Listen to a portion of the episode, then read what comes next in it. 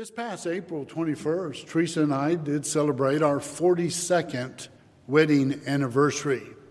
We were married in Orlando in 1979 on April 21st, and on that occasion, Teresa's father, Charles Wright, performed the ceremony. He walked her down the aisle. My father stood there and said, Who gives this woman to be married to this man? He says, Her mother and I.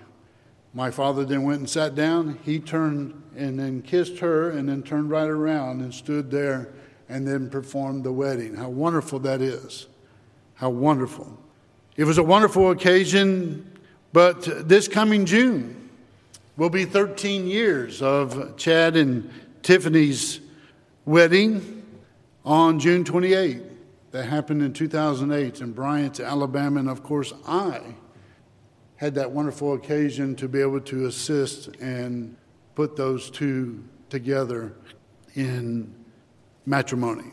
This coming Saturday, May 29th, 2021, I'll be officiating the wedding ceremony for my second son and his bride, Isabel. So that's Caleb and Isabel. And we hope and pray that it too will be a joyous occasion as well for the family and that many years of example for us will rub off on them as they truly understand and know that marriage is for life.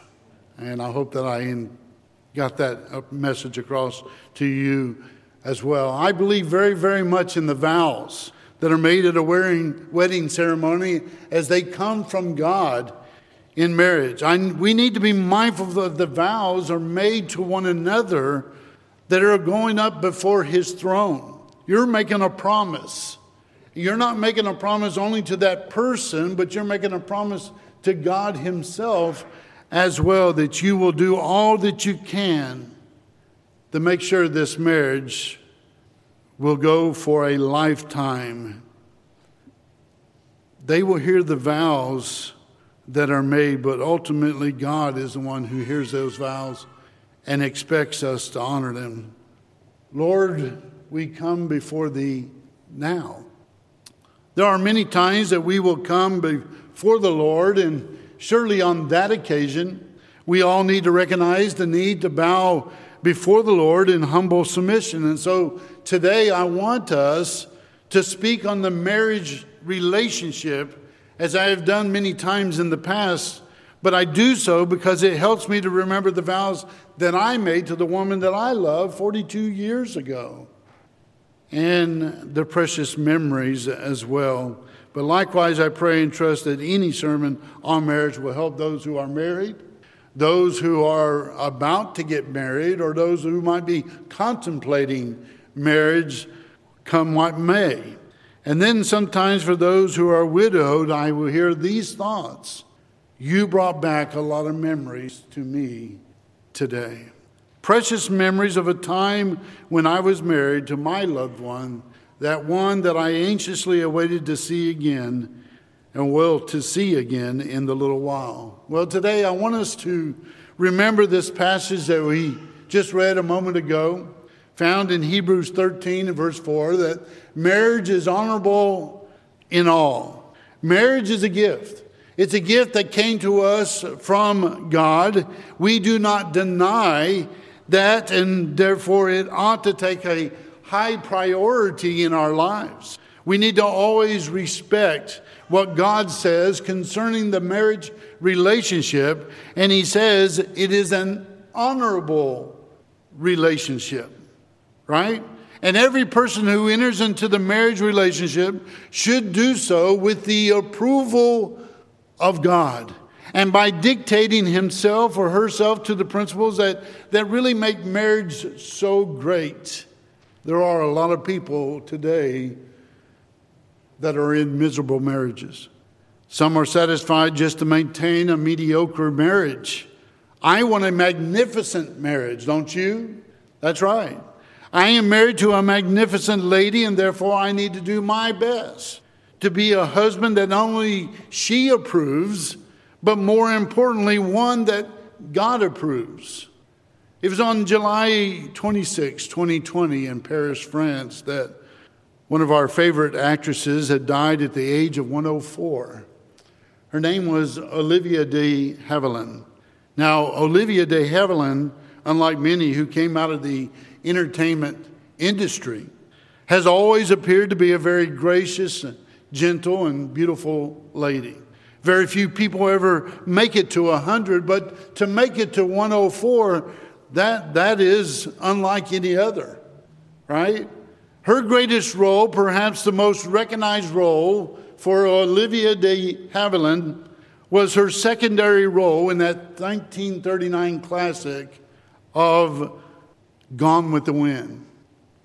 She played a very lovely person in that movie, very much a contrast to the primary actress, the one in the leading role, Vivien Leigh, who played Scarlett O'Hara.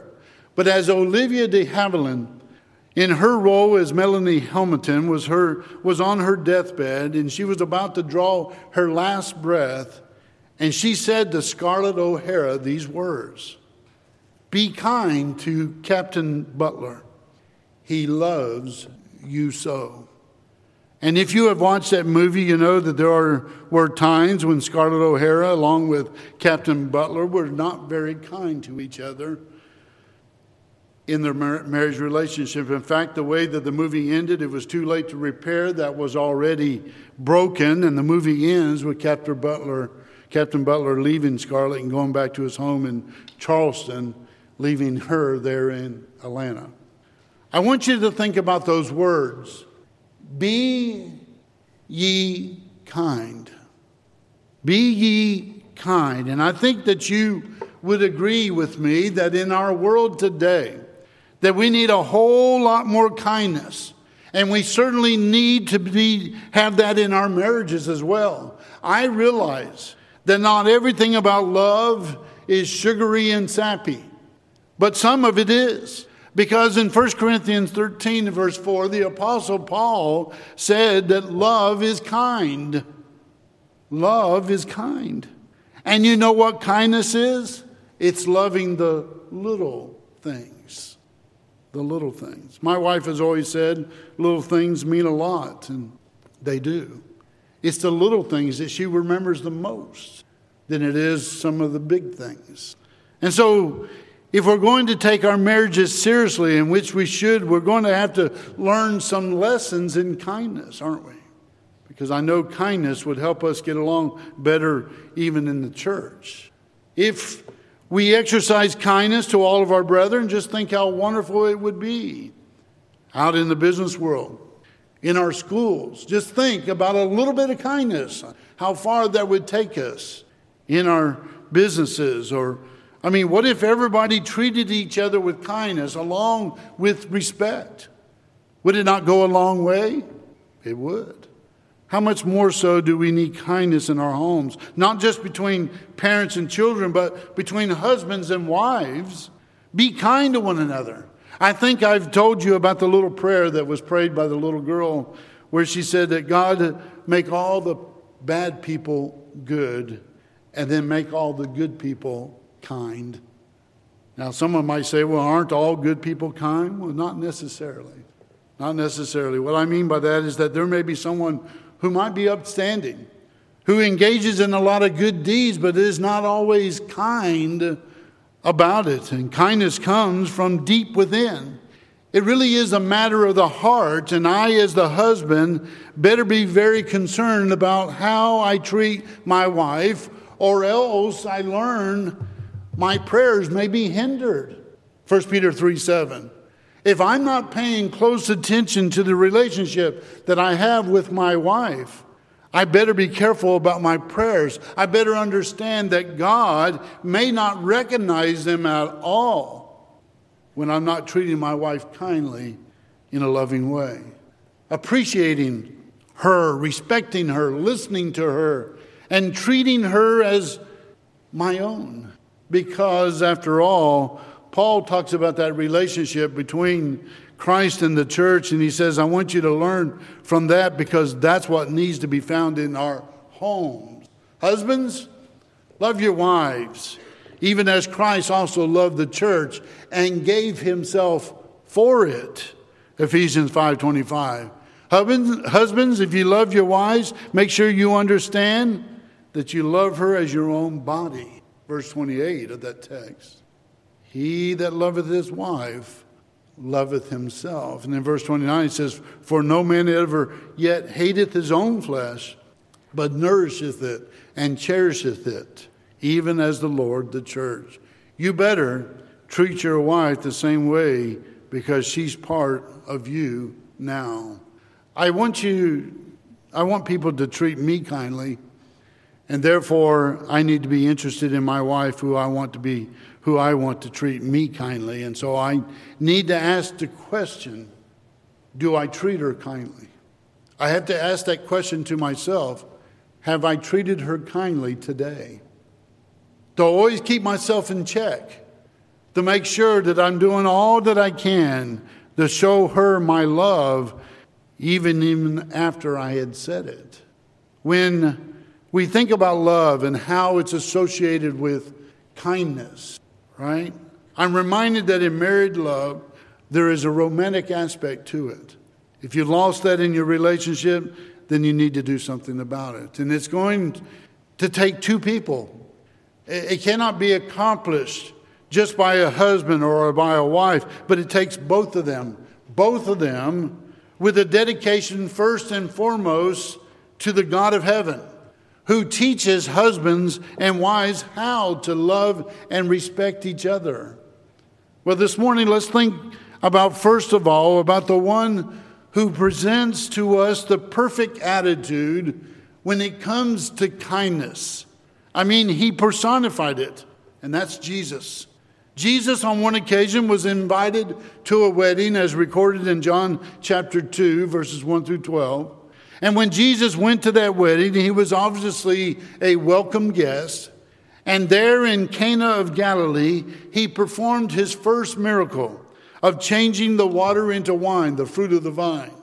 And so our Lord Jesus Christ celebrated in this wedding. Now, if the Lord Jesus Christ were, was invited to a wedding feast in Cana of Galilee, should he not also be invited to our wedding? To their wedding? Yes and allow Him to change us from the inside out. We need to invite Him into our homes and let Him change us from the inside out. Was Jesus invited to your wedding? It might be the question. And if you're going to get married, is Jesus invited to your wedding? And more importantly, will He be invited into your home to live? To be a welcome guest because perhaps marriage takes three. Yes. It's not just the preacher and the two, the man and the woman, but there's three the man and the woman and God. It takes the Lord with the husband and the wife to make it a godly home, a happy and harmonious home. Now, when I think about the kindness of Jesus, I'm reminded that he was kind to the innocent that he was kind of those he was kind to those who were innocent he was kind to the children and, and children are innocent. They would find themselves very very comfortable in the very arms of jesus. There are times when i see a, a sweet little child and i just want to hug that little fella that sweet little girl. All of us enjoy that but you know sometimes a little baby for example will not leave his mother or his daddy for somebody else to hold him or her. Oh no. They want to stay close by, and we understand that. I picked up a child before they started crying. I said, Oh, okay, here, mom. You know, they don't want me. But uh, that's okay. I find it hard to believe that if you would ever, that that would have ever happened to our Lord Jesus, that, that that baby or that child would start crying, because I don't think that they would. I just think that instinctively that a child will feel so comfortable with him. And so we have a picture of Jesus set forth in the scriptures where children would come to him and love him and, and he loved them in return. Jesus, who not only loved the innocent and loved the little children, but he loved those who were not so innocent, right? Those who were not so innocent. Would the adulterous woman of John chapter 8 verses 1 through 11, have something to say if someone spoke up and said that Jesus Christ is the most unkind man who has ever lived? I'm sure she would have something to say against that. Very much so. No one ever walked upon the face of this earth with more kindness who demonstrated such like Jesus. I've heard it said before one may have all the kindness in the heart that is not always seen, but kindness can be seen. The godly woman of Proverbs 31. It says that her in her tongue is the law of kindness. Proverbs 31, 26. And then someone says, Well, I try to be kind, but people won't let me. Oh, really? Well, we need to allow our tongues to speak words of kindness. And not only that, to let our deeds speak volumes about us so that people know that we are kind hearted. Here's something else that was interesting about Jesus he allowed others to be kind toward him. When he went to the home of Mary and Martha and Lazarus, as recorded in Luke 10 38 through 42, it's interesting to me that Jesus let them do nice things for him. You know, there are some people who become appalled if somebody else tries to do something nice for them. And I believe that the reason for that is because we don't want to have to owe anybody anything. And we feel like, well, if somebody treats me kindly, then I'm going to have to owe them something in return. All you're going to owe them in return is really your kindness. They're not asking for anything but your kindness. Let people be kind to you. And in the marriage relationship, let's be kind to one another. There was a story of a woman who tried her best to be kind to her husband.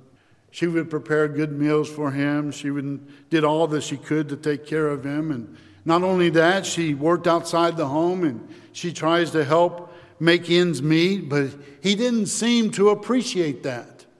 Every day he would come home and he would eat her food and he would fill his stomach with that fine meal and he would not say anything. No words of gratitude. He would sit down, he would watch television until he went off to sleep. He followed that same routine for many days until finally the old boy walked, woke up and said, You know, this isn't right. And so he said, When I get home, I want to do something different. I, I want to come across as different. And so on this day, he, he first went to exercise, and, and instead of coming home sweaty, he decided that he would shower. He put on some fine cologne. He didn't stop at that. He decided to go to a flower shop and he, he bought the best roses. He purchased some candy. And so when he finally got home, he said, I'm not going to pull into the garage. I'm going to I'm going to park out into the driveway. I'm going to walk up to the front door and I'm going to I'm going to knock on that door, and when I ring that be- doorbell, I'm going to surprise my wife right there.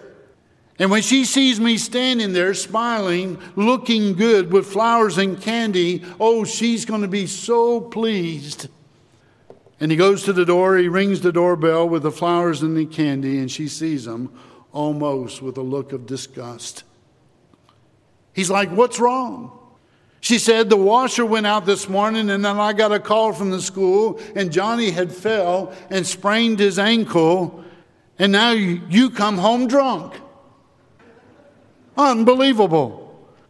But you know that if he would continue to do that, I'm sure that she would get used to it very quickly.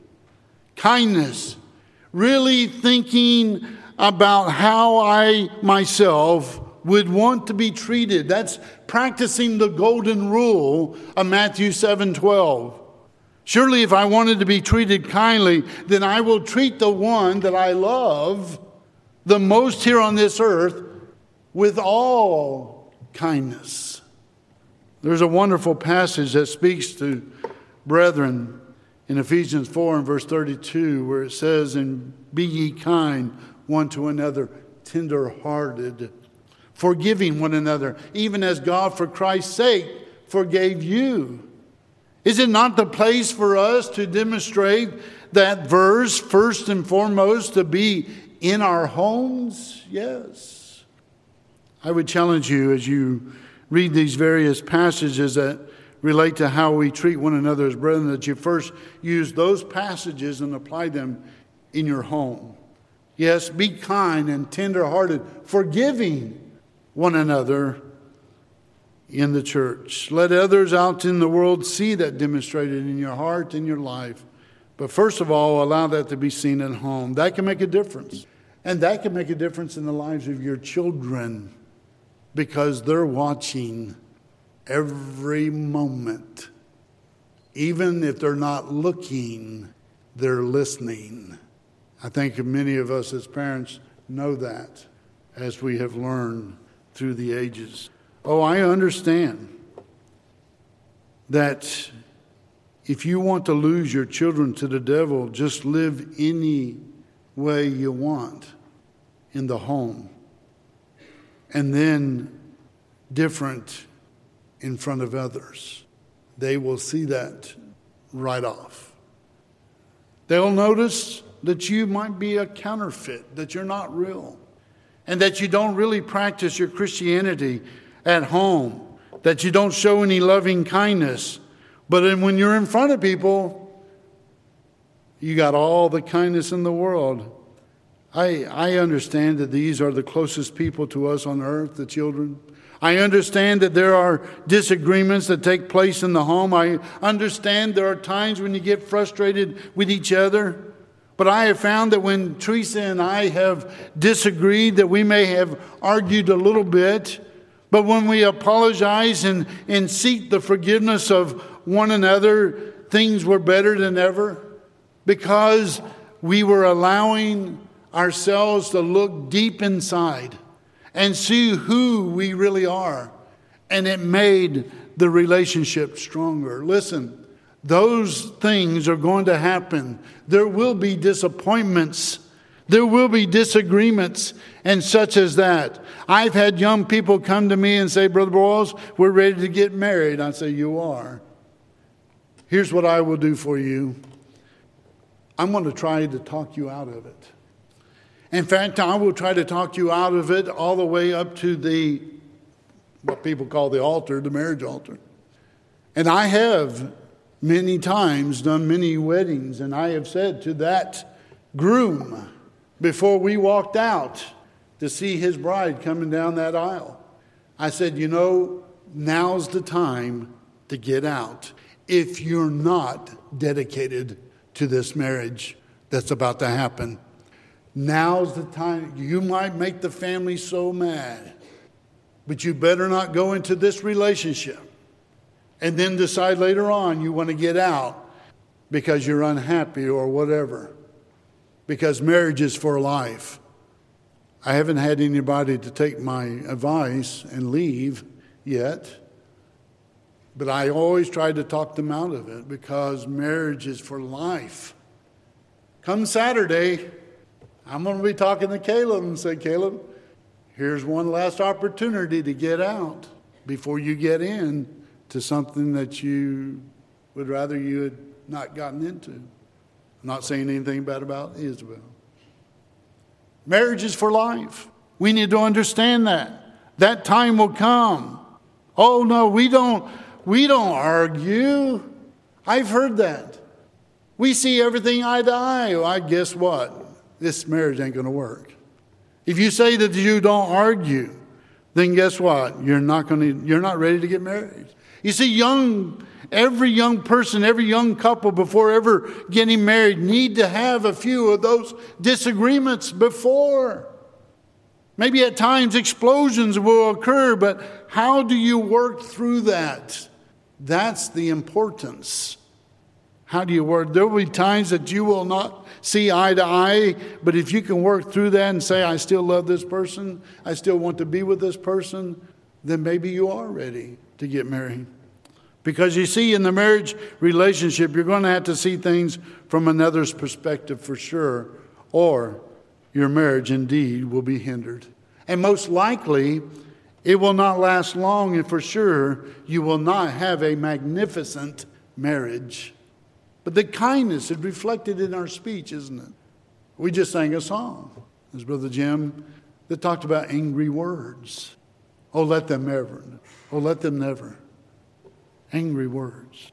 The kindness is reflected in our speech and how we speak to one another in the home. And if I don't show a lot of respect to my wife, then how do I expect my children to show respect to her as well? They're going to follow my cue. And that might be the wrong thing that I'm teaching them. Back in the day, whenever I would hear my children talk back to their mama, I would bring it to their attention right away and said that you don't talk to my wife that way, much less to your mama. As the old saying goes, she brought you into this world, she'll take you out right? No one is going to treat my wife thing. No, you will treat her with kindness as she treats you with kindness. She will treat her with respect, or else you will be accountable to me. You will have to answer to me. It will not be just brushed over to the side. And so when we talk about kindness, that means we're going to have to think about the things we say and how we say them. You know, tone is very, very important as well. We need to watch our sarcasm, don't we? We don't need to be so sensitive that I can't handle some, some fun jokes that are made uh, with a little bit of sarcasm, but it, it has to be done in a spirit of fun. But you know that we can take it too far.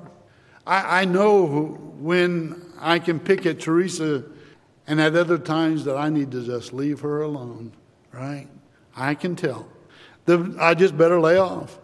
The heart of the righteous studieth to answer, but the mouth of the wicked poureth out evil things. That's the wise man in Proverbs 15 28. That is a righteous man. A Christian will think about what he's going to say. He doesn't automatically just react, he doesn't just shoot off the hip, if you will, and say the first thing that comes to his or her mind. That's what people do, don't they? Somebody says, Well, I just speak my mind, and if people don't like it, well, that's just too bad. I'm a realist, and I, I understand that they need to understand. You see, that's what really the foolish people do, according to Solomon, and you have heard a lot of people in that process. There was this fellow who went into the McDonald's restaurant one time and he shot and killed about 30 people. And then he was arrested. He was sitting out in front of the store with the handcuffs, and he said, I didn't mean to do it. I didn't mean to do it. Perhaps not, but there are 30 people still dead inside that didn't know that you didn't mean to do that. Words mean things, and we can hurt the dearest to us without even thinking. Here's why you better study the answer. There was a young woman who was in the kitchen one day, and she had prepared some breakfast for her husband, and they had only been married just a few weeks, and she really wanted to do something nice for him since the honeymoon was over.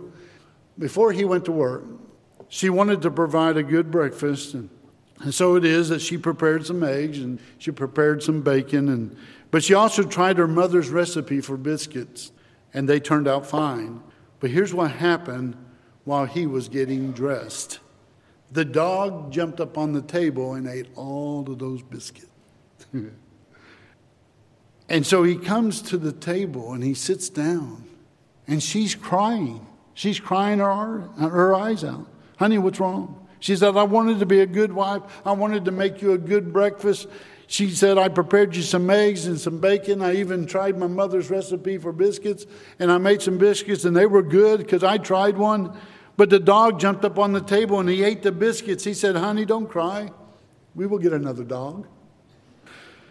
That's not the right answer, right? But the intent was good, but that's not what to say. And so words mean things. Be very sensitive to that as to what you say. Study to answer, particularly in this marriage relationship. It will not hurt us in our homes to start speaking in a new kind of language. If you cuss, say bad words or say off color words or something. I don't know what you want to call those vulgar language words. Then you ought to change that. You're not teaching your children anything that's right. A new kind of language, one without vulgar language. And that is when other members of the home can do well whether it's our mates or our children. Don't be afraid to say, Good job, thank you, I'm proud of you, we love you, we will always love you. Let's do this together. And when we speak toward one another like this, we build each other up. We create a healthy environment. We're building great memories for a lifetime because you see, what we have created is a family. And you're part of one. And it's important to do what you can to build those great memories, to enhance those relationships. And you can do that when you remember to be kind, because kindness will control your speech. Oh, how different our world, our world would be today, and especially in our homes, if we would just learn some kindness to one another. It will not hurt us, particularly those of us who are men. Since we are the ones usually called upon to do this, go and get those flowers, present them to the wife. I like to surprise Teresa with a candy bar on, on occasions, one that I know that is her favorite, but then there might be a new one that came out, and I would get two so that we can both enjoy them together. We men are so grateful for Hallmark because that's something Sometimes we just don't know exactly how to say it, but they always seem to do, don't they? Don't be afraid to embrace her more often. Embrace one another, praise each other. And when the other has done something well, let them know it. Comfort. Comfort when one is grieving or hurting, or remember that because the woman not only thinks with her head, but with her heart. Us men don't understand that because we only think with our heads, right? But there will be the moment, particularly with her, that she does not need, that she does need, that she does need your embrace. I'm going to be out of pocket for seven to 10 days. It's going to be a countdown. I'll be marking the days off on the calendar until I can embrace her again. On occasions, even right now, I'll just look at her and, and I'll go, You look like you need a hug. And I'll hug her. I do that to the grandchildren too. I, they're, they're coming along, and I just go like that, and they'll come right over to me and hug me. And I said, You just needed a hug. I needed a hug. And then I said, Now go hug your Nana. Right? Because it's important. It's important. Just give him or her a hug. Do that with the grandchildren. Perhaps it might be just what she needed to solve her problem, whatever that was for that day. You can solve a lot of problems with a little bit of kindness and maybe a hug here and there. There are some times when we don't need to say anything, it's just that embrace that makes it all great. It makes it all better. Dear friends, we have a counselor unlike any other in Jesus, and he's the epitome of kindness. Let us help guide you in what the scriptures say to help your marriage. Instead of trying to change the other, why don't we just change ourselves? Friends, in marriage, we need to ask the question what can I do to make this relationship even better? Be kind. Jesus was the kindest of all because we know what he did on our behalf. And he didn't have to be so kind, but that's just who he is. And so it is, you need to ask Jesus to come into your home.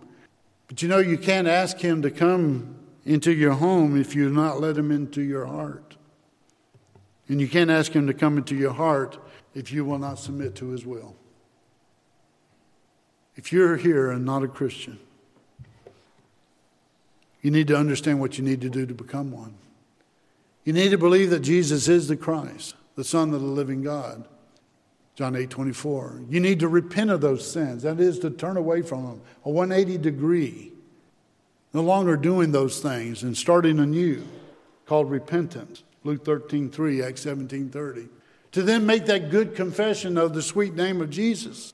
Romans 10 9 and 10. That I believe that Jesus is the Christ, that he died for me and then go down into the waters of baptism to, to culminate all, that all till you can have those sins washed away, Acts 22 16, so that you can become a child of God, a Christian, Acts 2 38. and then be added to the Lord's church, Acts 2:47, and then to live faithfully to the will of God by submitting to his will. You want to have a marriage home? That's what you need to do to become good in your marriage. And that is to obey the gospel.